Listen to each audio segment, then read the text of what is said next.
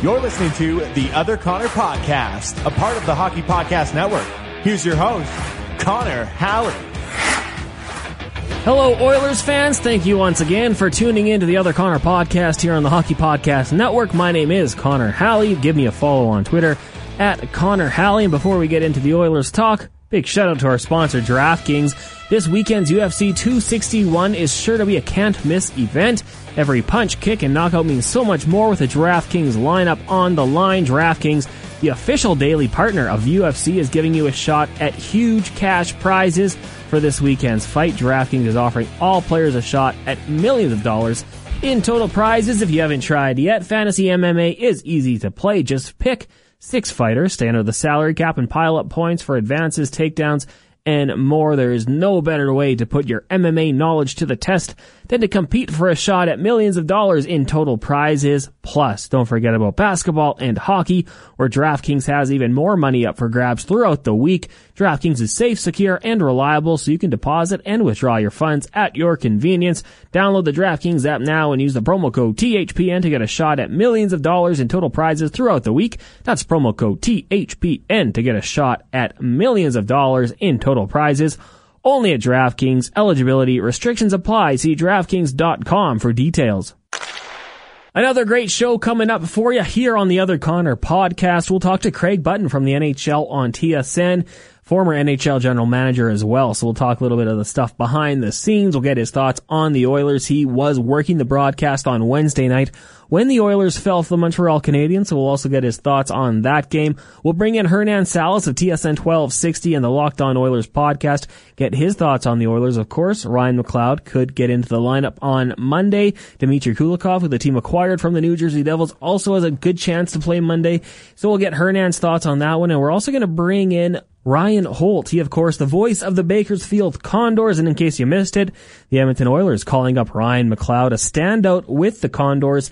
In 28 games this season, he's got 14 goals and 14 assists. He was originally drafted back in 2018, 40th overall. So we'll get Ryan's thoughts on Mr. Ryan McLeod as well as some of the other players down in Bakersfield. The Condors right now sitting second place in the Pacific Division. They're 7 and 3 in their last 10, a record overall of 18-10 and uh, playing some pretty good hockey. So we'll have Ryan on to discuss the Condors and how things are going with the Oilers AHL affiliate. For those Edmonton Oilers, they of course took on the Montreal Canadiens on Wednesday night, 4-3 loss.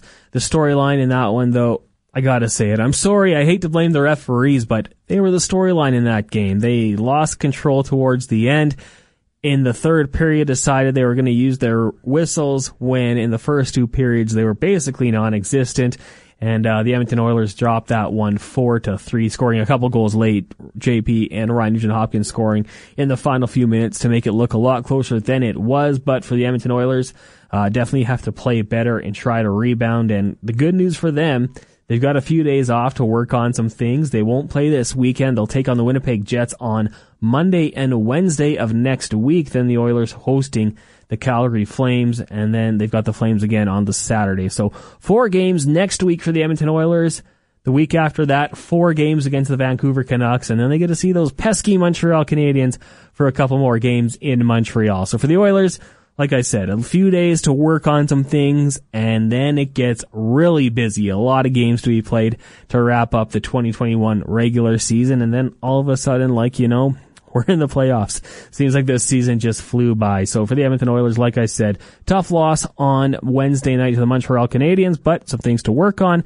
And uh, maybe some bigger news for them. Zack Kassian left the game with a lower body injury. We've got no update there. And Jujhar Khaira obviously suffered the injury on Monday night. We still don't know what that is exactly. Safe to assume it was probably a concussion, but no update there. Hopefully the Oilers can get those guys both back into the lineup at some point this season. Of course, they would be hugely missed going into the playoffs. Two guys that can play the rough and tumble brand of hockey that we see in the playoffs, Kassian and Jujhar Khaira definitely would be big additions for this Oilers team down the stretch run. But In the case of Khaira, especially, I think you got to be cautious, be very careful, and don't rush them back into the lineup because you just you don't want to mess around with concussions. And for Kassian, whatever the injury is, you definitely don't want to re-aggravate it and cause any long-term damage.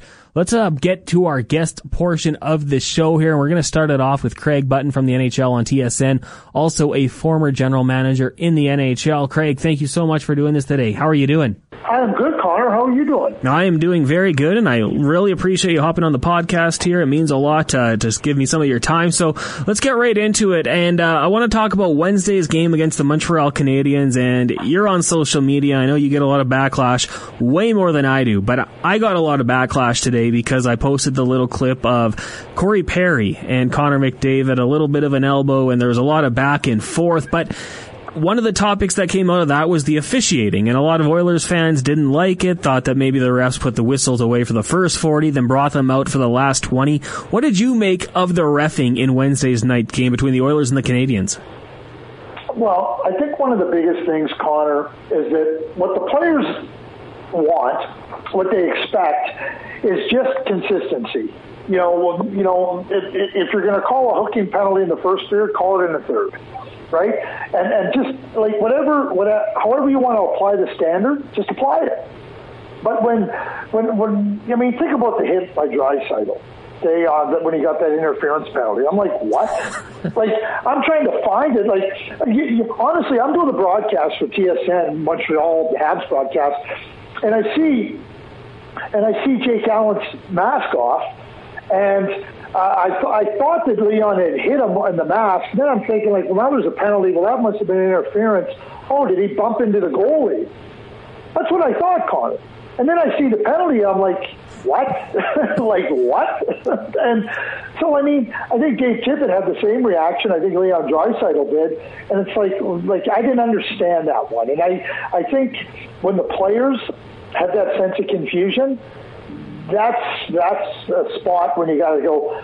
What, in ter- with respect to the officiating, do you have to do better? What do you have to do to make sure that they're not confused? Because there's nothing worse than having a game uh, and and the, the players are confused by the officiating. That is not a place you ever want to be. Yeah, and I, I thought Leon Draisaitl's reaction to it was really telling. Like, he wasn't even mad. He kind of laughed, and I, I'm not sure exactly what he said. Looked like it was what the hell or what the heck, like, kind of laughing it off because I thought that was just a good hit. I know the play I mentioned before, the McDavid elbow or, you know, space creator with Corey Perry. What do you make of a play like that? Do you think that Connor McDavid might be getting a reputation around the league as being a guy who, who is capable of doing those sorts of things? Or is that something that a superstar player has to do to find ways to create space? No, on the broadcast, I said, uh, Connor McDavid did a Corey Perry to Corey Perry. right? You know, it's it, it's always interesting to me. Okay, and you know, you you see that play. Connor McDavid got suspended for it, right? Well, not suspended. He got a penalty for it. Excuse me. But you know, when other players that are gritty and play hard, you know, that's the way you got to play, right? Yeah. I'll be straightforward with you. I love the fact that Connor McDavid has taken security into his own hands. You know what? Run somebody. You know, players run at him, slash him, hack him, all kinds of stuff. You know what? As my dear late friend Brad McCrimmon always used to say, you know, teams need a security detail, and that's okay. But sometimes you got to take security into your own hands. And for Connor McDavid, you know, you want to keep the flies away? Give a flying elbow. And you know what? Maybe the day will come when you'll give somebody a good cross check right across the face and get a couple game suspension. I'll tell you what, it might be well worth it. Because the amount of abuse and crap he puts up with, sorry. You know what? And, and every player has their own limit. I said last night again on the broadcast, there's a number hanging up there in the uh, Rogers place, number 11. He took care of security on his own. And we celebrate Mark Messier, right? We should be celebrating Connor McDavid. I, I just kept hearing people say like, "Oh, he, you know, he, he's kind of dirty, he's kind of cheap." And you brought up Mark Messier. I, I thought of Gordie Howe. Like, I mean, he's commended oh, for no. the elbows that he threw, and you know, the space he created, the things he did. And then it's Connor McDavid, and all of a sudden he's dirty, he's cheap, and uh, kind of a crybaby. I, I thought it was a, a, little bit weird, but you know, that's social media. You get everyone's opinion, not always the uh, the most educated. Now, I do want to ask you about. Can I just add something in about Connor McDavid? Yeah. So Connor McDavid, right? Like you know, here he is saying, "I'm not going to take it anymore." Like you know what? So like you go and take matters in your own hands, and like the, the rule book is there. He, he, he got a penalty. He deserved a penalty for interference. He, he got a five thousand dollar fine uh, for that hit on Kotkaniemi. He got suspended for two games for a hit on Nick Leddy. Hey, listen, the rule book applies to Connor McDavid just as much as it applies to anybody else. But you're going to celebrate one player, and you're not going to admire Connor McDavid for saying enough's enough and trying to carve out space for himself. I got no problem with it. I got zero problem with it, and good on him. I want to see him do more of it. Craig, I want to ask you about uh, you know that physical brand and style of play the Edmonton Oilers right now. A little bit of uncertainty. We don't know exactly what's going on as we tape this on Thursday. But Zack Kassian left the game last night. Uh, Jujhar Khaira left the game earlier on this week. And you know, going into the playoffs, how much do you think the Oilers would miss those two guys specifically and the brand of hockey that they can play if a game does get a little chippier? Yeah, you know what? Like, uh, like uh, you know, with with Khaira, I mean, he's proven to be a, a real solid player this year for the Edmonton Oilers, and uh, you know, I don't even think it's the brand of hockey necessarily as much as what he contributes to the Oilers, and and that's really important. Uh, you know, in terms of that type of centerman that can play in, in, in those areas of the game and play them very well. I, I, I think that the loss of, of of those types of contributions is significant. You know when Zack is playing, you know, really forceful and with an edge, I mean, he makes opponents uncomfortable. So, you know, in, in the playoffs, it's a it, it, it, it's a shift in, shift out, period in, period out, game in, game out battle. And Zack Kassian, you know, when he's playing uh, his game and when he's really effective, you know that's a that's a valuable player. So you you want you, you don't you don't want to go into playoff games or really for that matter any without those types of players because they make contributions that help you be successful. So I would say that if you uh, don't have those players in the lineup, it, it diminishes uh, the strength of your team. Craig, uh, one guy who's generating a lot of buzz right now in our city is Ryan McLeod. He is eligible to play or practice with the Oilers on Sunday, obviously at Bakersfield. Uh, 14 goals, 14 assists in 28 games, doing some really impressive things. I'm, i know you scouted him. Can you give Oilers fans uh, or people tuning into this podcast maybe just your thoughts on him as a player and what he can bring to the Oilers lineup? Well, uh, he's going to bring tremendous speed. That, that, that's number one. And, and, and, you know, we talk about, you know, making opponents uncomfortable. He'll make opponents uncomfortable with that speed and with that ability to create opportunities and, and, and to force turnovers and mistakes. And, I mean, that's an element that, that any coach or any team benefits uh, from. Uh, you know, I think that you know he's got size, so he you, you know he can lean in on you, and he's a hard player to handle. You know, this year in Bakersfield, I, I think there's been an understanding by Ryan, and this is part of the development of a player that, you know, how do I use my abilities, my, my tremendous skating ability, my size, to create even more offensive advantages? And I think he's really, uh, you know, adjusted his game to take advantage of the skating to create more scoring chances. When you're younger and you can skate by everybody, you know, and, and now you get up the levels and you can't do that anymore, you have to adjust. You have to acclimate uh, to the different levels of play. I, I've seen a real adjustment in Ryan's game to, to acclimate, to be quicker and be more powerful, change speed a little bit, and keep opponents on, on their heels and a little bit off balance with that change of speed instead of always going the same speed. But when you're going the same speed at younger ages and you're by everybody, why should you change? And I think that in terms of development, he, he's made real nice strides in his game. I, I, I, I always thought that Ryan was going to be a player that was going to play in your seven, eight, seven to ten range of forwards and give you some penalty killing, give you some catalyst play. But what he's demonstrated this year is he might be offering more offense than uh, maybe uh, I thought he was capable of. But certainly he's demonstrated that he's uh, progressing in a manner where you, where, where you can, you know, look and, and, and be excited about the potential for that offense. And it's not going to be big or significant, but hey, listen, you score 15 goals in the NHL and you get 35 to 40 points. Those are those are valuable players. So today uh, on the Jason Gregor show, the topic came up of who could play on Connor McDavid's left wing, and we had a, a, surprising amount of people, maybe not confidently, but saying could potentially Ryan McLeod do that. Do you think he could do that in you know in a pinch, or could he be a long term solution potentially to play alongside Connor McDavid? I would say absolutely not. I don't. I don't. Uh, I mean, Connor McDavid. I think there's two things you need to be able to, to, to do to play with Connor McDavid and, and any great player. You need to think at the same level as that player and you need to have the skills to finish what they are able to do. And and and add a like so is speed aside. But but I always use this example, Connor. Who played with Sidney Crosby? Chris Kunitz. Yeah. Because Chris Kunitz could finish what he had. Jake Guentzel, Pascal Dupuis those are the types of players. And, and while and, and while Ryan looks and, and and you see the size and you see the speed, you go, what? No, I don't see it. I don't think that that's a good fit. I think ultimately, based on their center ice or depending on what they do, I think Dylan Holloway would be a great fit for Connor McDavid. And I think Connor, and I think Dylan Holloway, when you think about the hockey sense, you think about the offensive ability, you think about the power part of his game, it allows you to put Draisaitl back in the middle. And I think that that would be just uh, a, a, an outstanding fit with Connor McDavid.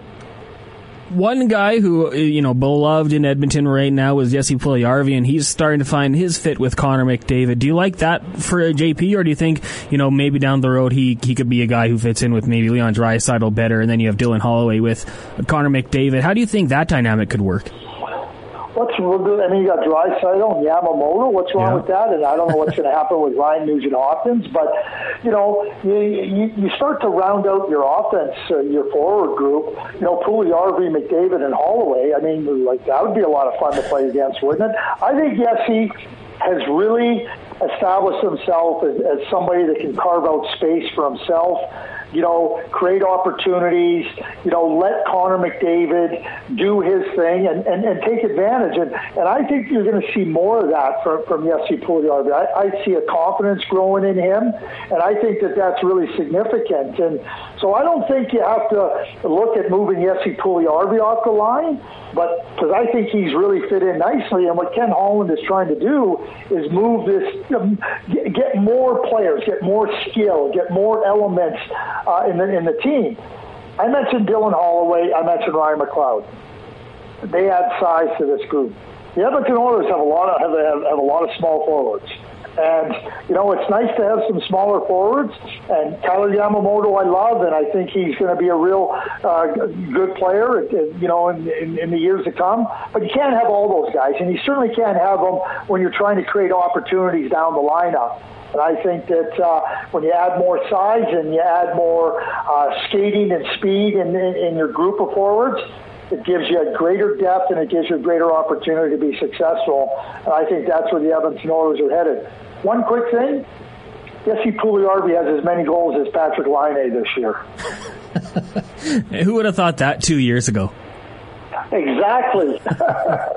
That's crazy. Uh, Craig Button joining me here on the Other Connor podcast. Craig, really appreciated. A few more questions for you. Dmitry Kulikov, another guy who we could see in the lineup on Monday night when the Oilers take on the Winnipeg Jets. Of course, the only move they made at this year's trade deadline. What kind of player can Oilers fans expect from him? And do you think there's an ideal partner for him on this Oilers roster? Yeah, it's just like I mean the way he plays, he plays hard. He got he, he can give you a good hard physical element. You know, he he, he with Adam Larsson could could be a real uh, you know, challenging duo to play against. You know, down low, bust the cycle, you know, step up, make opponents, you know, a little bit hesitant and, and fearful of taking on body contact. you know, they're both like Dimitri's a real good competitor. Adam Larsson's been a real good player for the Edmonton Oilers this year. Uh, in, in his regard, just do what you do, do it well, and he's done it. He's done exactly that. I think Dimitri played. He, Dimitri played pretty good in uh, in New Jersey, and again, putting him into a, a role where you don't ask him to do more, you just ask him to do what he can. With a, with an Adam Larsson, I think it could be a really nice fit. Now, if you were Ken Holland, how would you handle, or would you have handled, I guess, the Evan Bouchard situation? I know we have Ryan Rishaug on with Gregor, and he's on the side where would have liked to see him been sent down to Bakersfield, where he could have played a little bit more. Uh, Gregor said today that uh, all sides agreed that maybe staying up could be beneficial for the young Oilers prospect on the blue line. What, how do you think you would have handled it in hindsight? I would have handled it exactly the same way as Ken Holland. First of all, you know, when your roster is set up in, in, the manner that it is this year, and with the with the quarantine rules and the COVID protocols that were in place, you, you couldn't get players in your lineup that were better than, than Evan Bouchard. You, you, know, I, I, how I would how I would say is would the ideal situation have been for Evan Bouchard to play down in Bakersfield in the American Hockey League and have more games? Yeah and you, you know, and, and the ability to recall them when you need them, yeah, that would be ideal. Unfortunately, we're not dealing with uh, ideal circumstances. And so for the Edmonton Oilers, to be able to have access to a to a player that they felt comfortable putting in the lineup that can contribute in different areas, right? And a, a, a, a player that they felt wouldn't be hindered to any great extent, and being around the team, you know, under these circumstances, I, I, I don't think there was any other solution for them. Craig, I just want to ask you a couple more questions here about the rest of the North Division here. Uh, just looking at the standings as we head into Thursday night's action, the Leafs number one, Jets sitting in second, Oilers in third, and the Canadiens in fourth. Do you think that's how the standings will be at the end of the season? I think Montreal will will settle into fourth. Uh, you know, uh, you know, you got games coming up here with Winnipeg and Toronto that I think will go a long ways towards determining, uh, you know, where where uh, who finishes first. And, and just think about it. So Edmonton and and or not Edmonton, Winnipeg and Toronto are going to play three times more. Well that means there's two points handed out in every game. So the two teams that are ahead of Edmonton are going to are, are going to continue to get points and move ahead of them one way or another. So I just don't I, I don't see Edmonton moving uh, into that first spot. Could they move into the second spot if Winnipeg or Toronto win three of those uh, those three games? Yeah, I could, but I think you're going to see, uh, you know, uh, either Winnipeg or Toronto in that first spot, and then it's going to be seeding with Winnipeg and Edmonton 2 3 with Montreal 4. And final question for you, Craig. Uh, between the Flames and the Canucks, are you more surprised by any of the, the, I guess, lack of success that they've had this year? I'm not surprised by the Canucks uh, to be straightforward. Mm-hmm. I think they made the decision last fall, uh, you know, that given all the uncertainty of the NHL and what was going, what the NHL season was going to look like, that they said we're not going to spend as much. We're not going to, uh, you know, maybe that old that old adage will take a half a step back to take a, a couple steps forward in next year. I, I really do believe they made that decision. You lose Markstrom, you lose Tanev, you lose Toffoli uh, you know, you look at their team, I, I didn't think that they were going to be able to replicate what they did last year. The Calgary Flames getting Markstrom, getting Tanev, you know, based on, on, on having a, a pretty decent season last year before losing to Dallas in the bubble, I, I, thought that they were a playoff team. They have uh, they have been a, a, a team that I think uh, with the with the expectations and with the additions to their group uh, that uh, there was a, a lot more expected of them, and I and I think they've really fallen short. Craig, I'm not going to disagree with you on any of those. And uh, for all the Oilers fans listening here, I think they're probably pretty excited that it worked out that way, and the Oilers look to be firmly entrenched in that playoff spot. Craig, thanks so much for doing this. I really appreciate it. Yeah, thank you, Connor. Thanks for having me. Excellent stuff from Craig Button from the NHL on TSN. Give him a follow on Twitter as well at Craig J Button. I loved what he said about Connor McDavid defending himself. He, he's got to do it, and uh, if the people don't like him for it, that's okay. They don't have to like Connor McDavid. He'll be embraced and loved by the Edmonton Oilers fans for doing that kind of stuff for sure, on top of what he does on the score sheet. Let's bring in our next guest right now, Hernan Salas from TSN 1260. He's also a part of the Two Guys and a Goalie podcast as well as Locked On Oilers. You can give him a follow on Twitter at Hernan Deman. Hernan, appreciate you doing this. How are you doing today?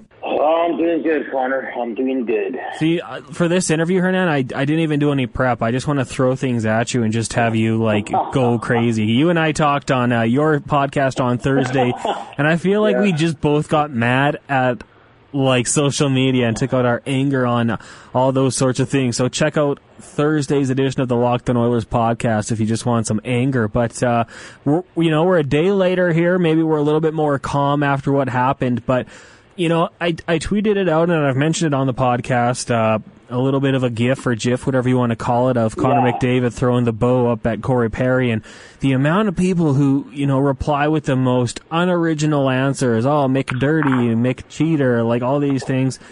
And Craig Button said it earlier on in the podcast. I'm sure you'll say the same now. Like, this is just to me like a guy creating space. This is what a superstar has to do. We praise the legends, Mc, or, uh, Messier, and we praise Gordie Howe, all these guys for doing it. And now we're going to hold it against McDavid? Seems kind of weird to me.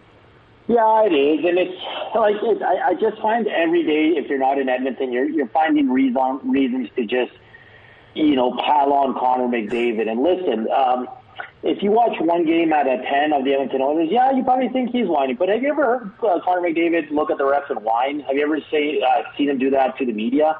Uh, sorry, in the media. And if you watch every Oilers game, this guy, the stuff he has to put up with, uh, it's ridiculous. And, and half, and more than half of it doesn't even get called because he's the greatest player and he's the fastest skater, which is beyond ridiculous. So for me, it's just something to pile on. And like you said, Mark Messier used to do it. Crosby's done it. Ovechkin's done it. So now that Connor McDavid's kind of standing up for himself and dishing it back, it's a problem. I have no issue with that. I, I love what Draisaitl does too. He doesn't back down from anyone. If he has to slash a guy, you saw him take down Perry on that Monday game. But to sit here and say that Connor McDavid's a whiny, you know what, uh, like Rod Pedersen said on his show today. I'm, I just sit back and I said, uh, do you even watch the games? Like, I've never seen Connor McDavid attack the ref in the media or on the ice. Does he have a few words for them, for them? Probably, but so does every other damn player. So what's the problem here? So Corey Perry's dirty. He's greasy. Um, they get in Connor's face every shift, every chance they get. So when Connor gets a little greasy, it, it, we're complaining about it. And again, Connor, we talked about this yesterday. The NHL is the only league where the stars don't get the benefit of the doubt. Where the stars, they're not taken care of. It's like, oh, let's worry about uh, 35 year old Corey Perry. Like, he took a elbow from Connor McDavid. Like, who cares? That's the one you got to protect. Washed up Corey Perry. Actually, I shouldn't yeah. say that. I, Corey Perry's still an effective hockey player, and uh, he, he, does his job very well. But you're right. Like Connor McDavid faces that on a nightly basis, and uh, you know, then it goes the other way and it gets called. The Leon Draisaitl call was BS as well. But uh, let, let's look forward, Hernan. Let's try to find some of the positives. And you know, Connor McDavid, the, the ridiculous season continues. Uh, Matt Iwanek tweeted out that he heard on Overdrive out in Toronto that if you took secondary assists away from McDavid this year, he'd still be second in the scoring race behind only Leon Draisaitl. Like, what this guy's doing this year in a shortened season, I don't even want to think about what he'd do if it was an 82 game season. Yeah, it's, it's absolutely outstanding. And, um, I, I mean, uh, let, us like let's leave the negativity out of it. This guy should win the Hart. He's going to win the Penland. He is by for me, it's not close. And that's no disrespect. Like what Auston Matthews is doing, what he has, 34 goals. Like this guy's unreal as well. He might hit 40, Connor, in less than 56 games, which is unreal. You look at a guy like MacKinnon and that duo there with Rantanen and and the Pastrnaks of the world. There's great players, but Connor McDavid is on a different level. And and I, I love that the Ted Lindsay Award kind of is voted on by the players because they always seem to get it right. Uh, last year they got the Hart right, but we'll see how the voting goes this year. But he's just, uh, oh man, like exceptional talent. Like, what else can you say about this guy? Um, he's becoming a leader. He's taking over games, and, and like I didn't even know that stat about secondary assists. Like, it's truly amazing what he's doing.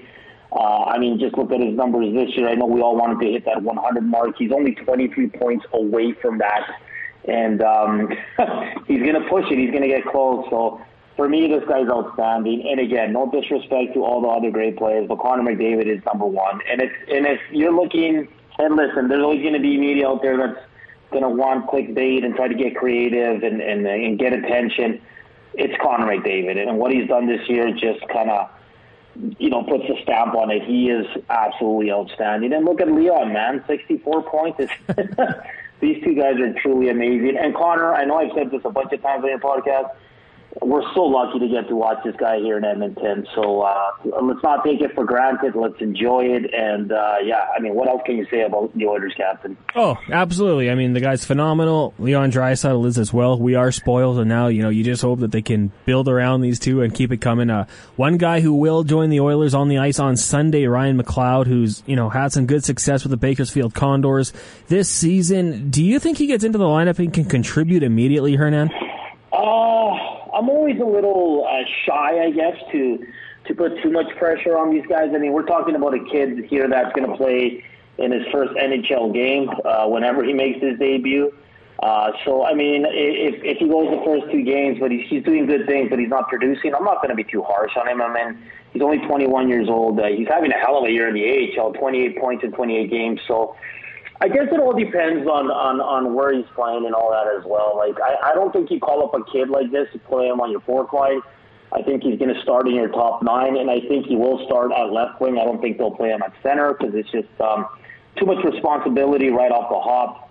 But honestly, Connor, like uh, with with players like this, my expectations are always low when they get their first call up and their first taste of the NHL because um, I'd rather be surprised than be let down. And, and like I said. Uh, Connor, we've been in this, we've been following this Oilers team for many, many years, and we saw many young guys get put into the lineup and struggle, and and and, and the fans and the media sometimes are too harsh on them. I think with Ryan McLeod, we got to enjoy it, see what he can bring, and uh, if it doesn't work out this year, there's still a player there that can, who's probably going to be on the team next year or the year after and be a, a main guy, but.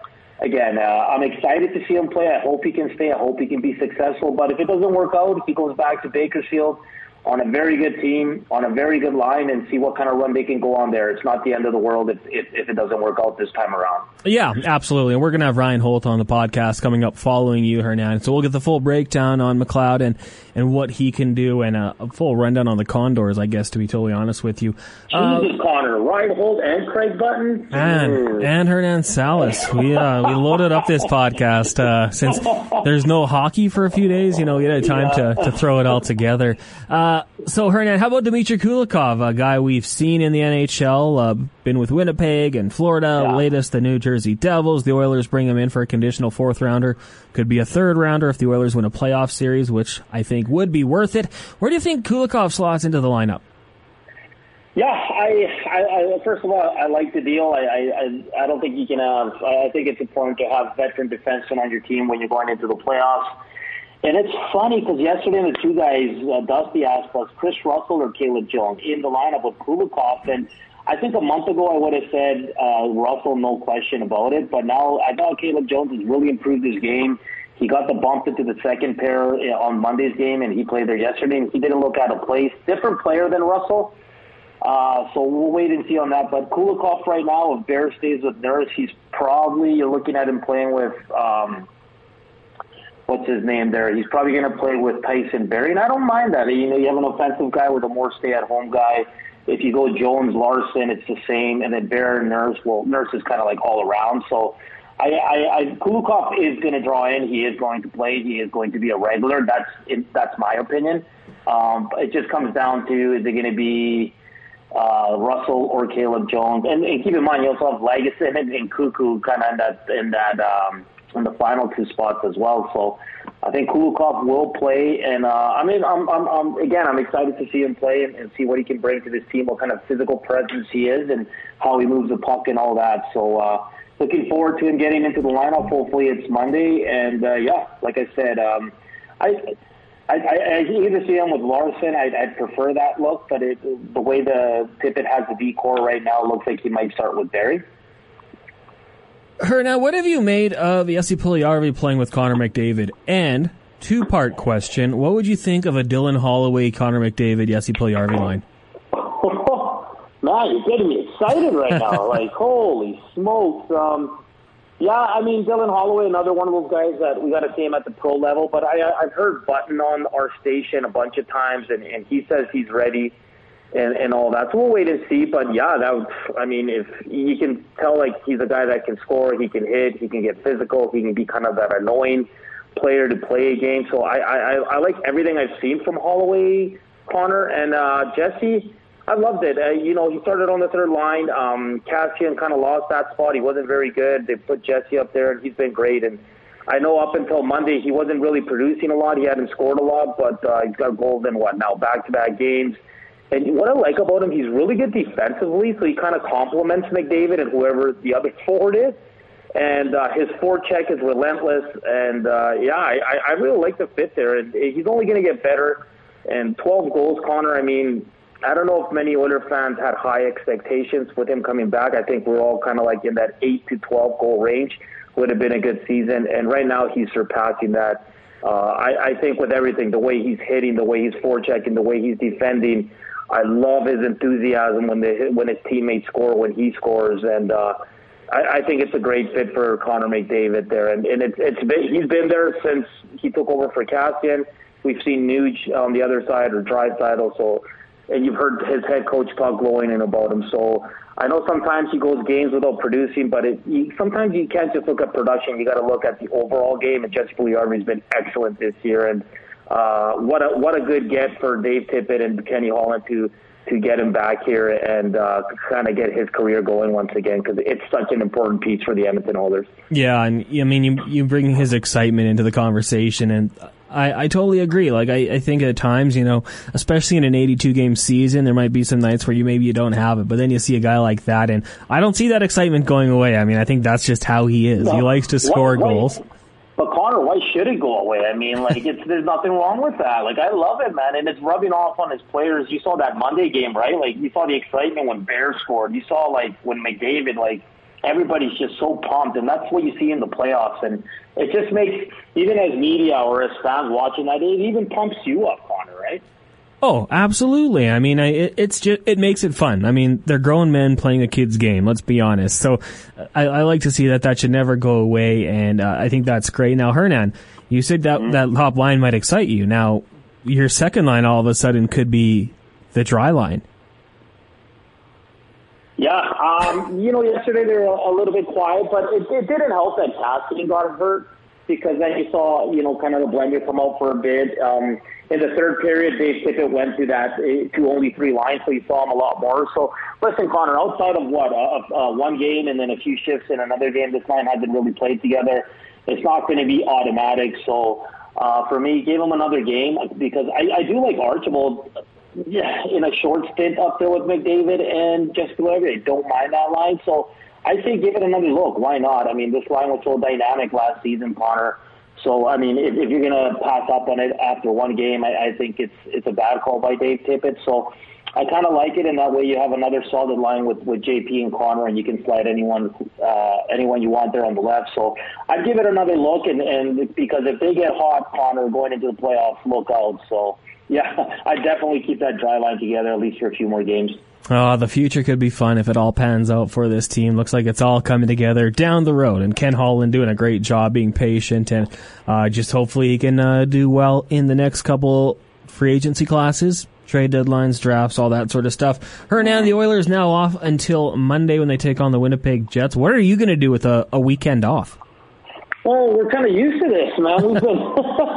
We've uh, we've had whole weeks off here lately because of COVID with Montreal and then with the Vancouver Canucks, games being postponed. So, you know what? I'm taking it in stride. I'm going to relax because uh, after this weekend, Connor, the schedule gets really busy for the Edmonton Oilers, and then we'll be heading into the playoffs where it's going to be just go, go, go. So just relax, enjoy the time off and um, because, like I said, next week we got a ton of games uh, to go. We got four games uh, next week, four games the following week, followed by three, and then we get into the playoffs. So it's going to get super busy, Connor. So I'm not going to take this time for granted. That's for sure. Oh, the, the fans love it. We love it. The players, I assume, love it. It's going to be awesome. Hernan, thanks a lot for doing this today. Appreciate it. We'll get you back on again closer to the playoffs.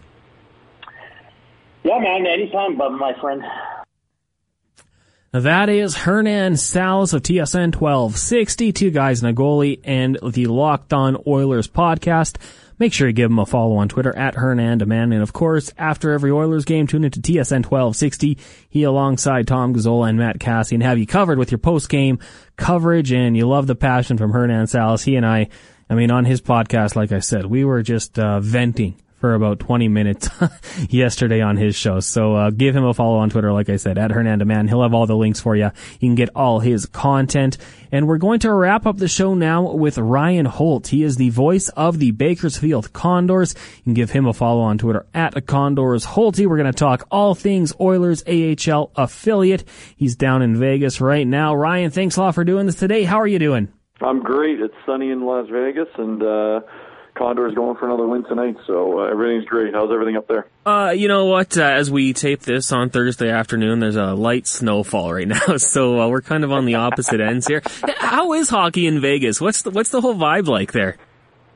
It's cool. It's actually this is the first time I've been to Vegas since the Golden Knights arrived. Uh, we we used to come often uh, with the Las Vegas Wranglers of the ECHL, the the Double A league that the the Condors were in uh, up until 2015, um, and it's definitely changed. Certainly, uh, you see Golden Knights stuff literally everywhere, up and down uh, the strip, uh, even off the strip, the various you know hotels, the casinos. You see license plates and uh, car dealerships, and seems like every commercial is Vegas Golden Knights branded. So um, really cool. Uh, you know, it's a cool city to begin with, and um, you know they were there first before the Raiders, and um, you know it's cool. It's a cool sports town in general, and, and now it's uh, really taken off here with uh, with the Golden Knights. And uh, just out of curiosity, how is it on the Strip right now? I'm a, I'm a big fan of Vegas. I definitely have the itch to get back there as soon as we can. But uh, what's the vibe like down there?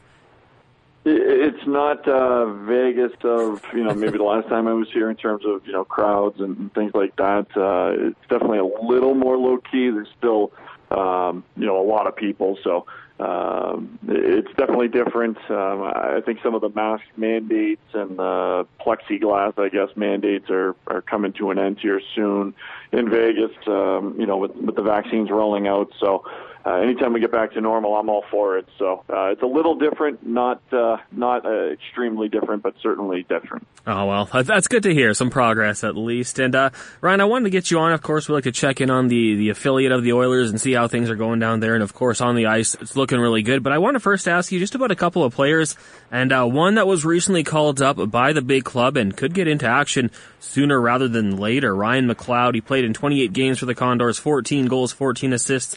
I guess uh, Cliff's notes on Ryan McLeod. What can Oilers fans expect from him?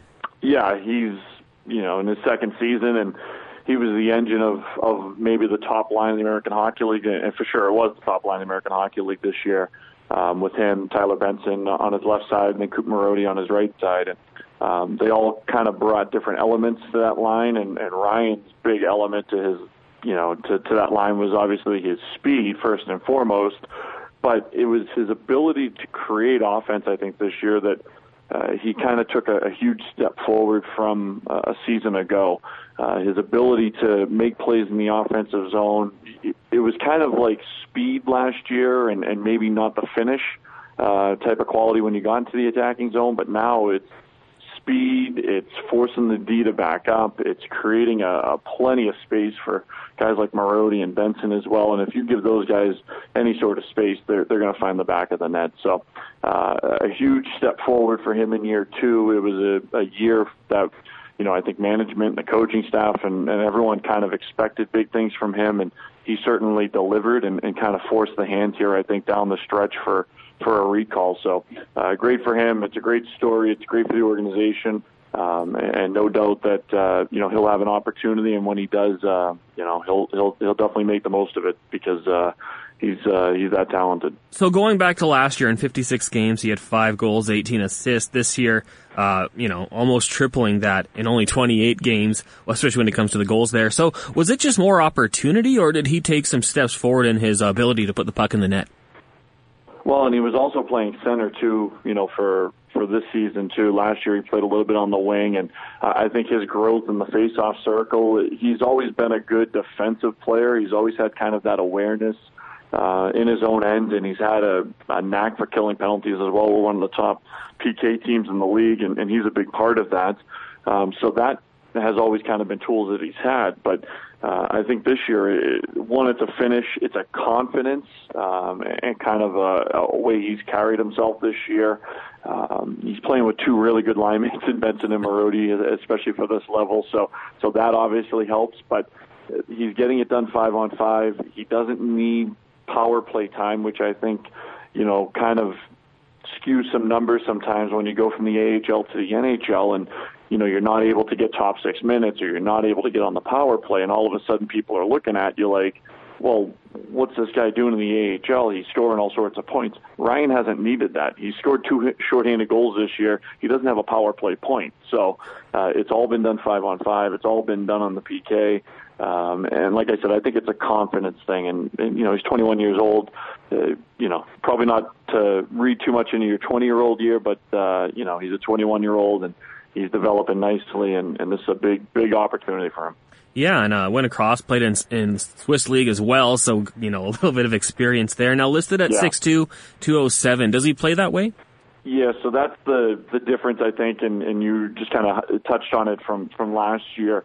Uh, a little more perimeter last year than maybe this year. This year he definitely went to um, the hard areas of the ice, and that's something that the coaching staff kind of preached to him throughout the year was to use his size, to use his frame. He has the speed, but also, you know, hey, if you want to score goals, especially at the AHL level, but uh, certainly at the NHL level, you know, you're going to have to go to the hard areas. Uh, you can't be a perimeter player. You can't be um, speed without purpose. I guess would be the uh, kind of line. I guess with with Ryan. Maybe uh, if you go back to last year, he was you know, all over the ice, all over the puck. But you know, let's have a purpose. Let's go direct lines, and um, certainly did so this year. And, and he turned into an excellent playmaker. Now, you talked about Cooper Marody and Tyler Benson, who are both obviously thriving down there with the Condors. Were you surprised at all that they didn't get the call up uh, before Ryan McLeod? Yeah, I mean, you know, one, it's above my pay grade, but two, um, I think for Ryan, I think he brings an element this year um, in terms of a fit maybe that uh, Edmonton could maybe want to look at down the stretch. Um, you know, whether it's a PK, face-off, kind of a, you know, he can play on the wing as well too. He can kind of move up and down the lineup depending on where you want to play him or who you want to play him with. Um, so I think he has, you know, a couple different elements to his game. Um, not to say that, that Cooper and, and Tyler certainly aren't deserving because you know, they're knocking on the door. But I think if you told me before the year, you know, would any Condor get called up, I, I would have said, you know, I, we're in Vegas, so I probably would have bet on no. Um, and, and then here we are, and I think the play of some of these players has really forced the hand to say, you know what, we'll we'll eat the seven day quarantine uh, if it takes you to that time to get up here because uh, you know we want you up here. So um, Tyler's right on the doorstep, Cooper's right on the doorstep. You know, two tremendous pros, and you know they're the reason why they're one of the main reasons why we are where we are, and um, you know we'll see how they perform down the stretch, and you know who knows, maybe there's uh, something at the end of the tunnel for them this year, whether it's you know going up, uh, you know in the postseason for Edmonton and stuff like that too. So we'll see what happens here down the stretch, but uh, you know they're all deserving. They've been uh, they've been easily the best line in the American Hockey League. Now, last Saturday, another young Oilers uh, prospect, a second round pick back in 2019, Raphael Lavoie, had a goal and an assist. Uh, what has he brought with uh, to the Condors since joining them? Yeah, he's uh, he, he's a, a funny young man, uh, and you know I say man, he, he's a he's a big body, uh, and he's playing on a line with Adam Cracknell and Seth Griffith. Uh, he has a tremendous shot first and foremost, and playing with Griffith and Cracknell has kind of um, benefited him from their experience and, and what they've you know been through in the American Hockey League and the National Hockey League to kind of groom him in this kind of shortened season here this year. And, um, you know, he's a, a very impactful player, even when he's not scoring. Uh, the offensive chances have been there. Uh, he just had a six game point streak snapped on Tuesday, but I probably counted two or three, you know, chances that you know he he usually finishes is on. Uh, one was blocked by the defenseman. He whiffed on a one timer at the top of the crease that you know he usually finishes. So the chances have been there. Um, I, I think playing with Cracknell and Griffith is going to be huge for him. Uh, Cracknell and and I've said this a couple of times, but, but Cracknell's kind of the uh, the same type of player, I guess, if you will. Uh, just uh, you know, 15 years older, 16 years older. Uh, you know, he's a player who you know has a a large frame, knows how to use his size, knows how to play at both ends, and has a great shot. So um, I, I think Raf can kind of look at him and Raf probably has even more speed than Adam did at this point of his career. So, you know, he can certainly kind of lean on him for, for some advice here. But uh, definitely a, another uh, wave of development uh, that's coming through the Oilers system, and, and certainly I think a lot of people should be excited about. So, uh, we, I mean, we're we're kind of getting used to these guys coming up from the Bakersfield Condors and almost just hitting the ice skating, I guess, hitting the ground running, um, ready to go. Is it anything that you've noticed in the last few years with head coach Jay Woodcroft that he's kind of changed with this Bakersfield organization, especially when it comes to development? Well, I just think one, you know, Jay, JF, and, and Dave Manson and Sylvain Rodrigue uh, on the goaltending side, they do a great job of treating um, this organization and and this uh, atmosphere here in Bakersfield as if it's the NHL.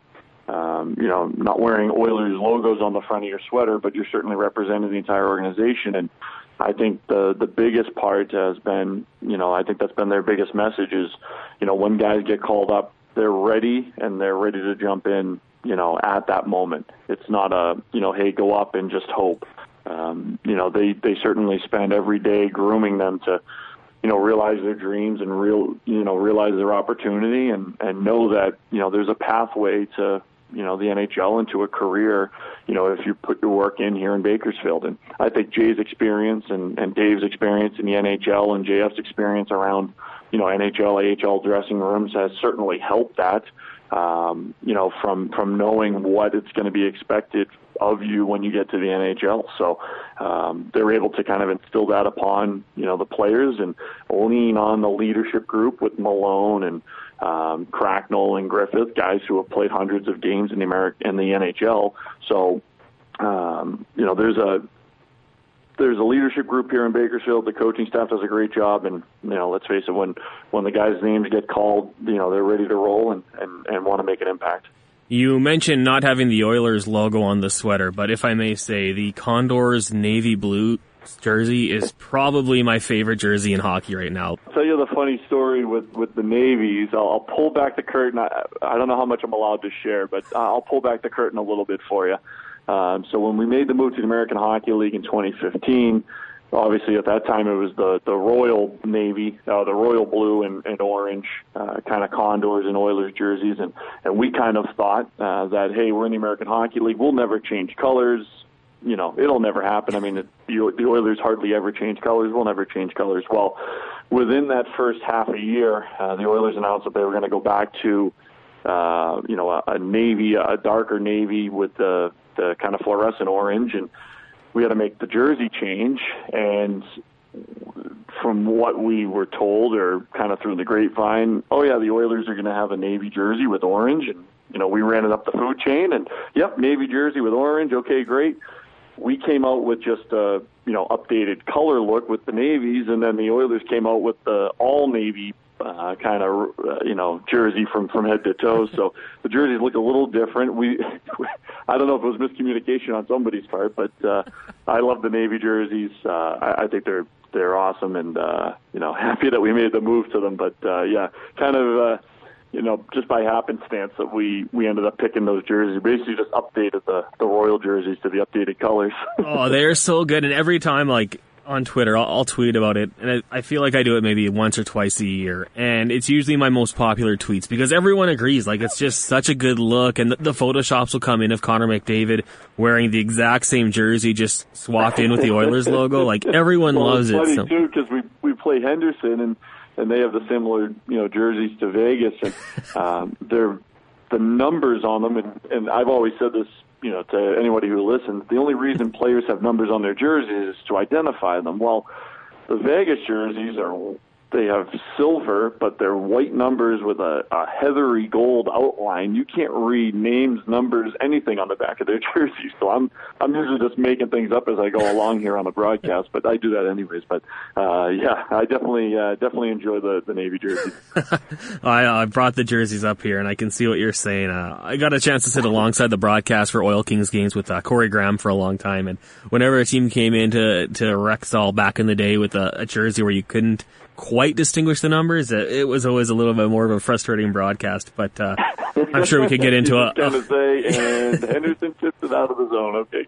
exactly, exactly. Uh, Ryan, I, I, just one more question for you. I have to ask. Uh, just our annual conversation here. I think it's like once a month you've been on the podcast, and I really do appreciate it. But how is Stuart Skinner looking? How's the development going? Yeah, he's uh, he, he.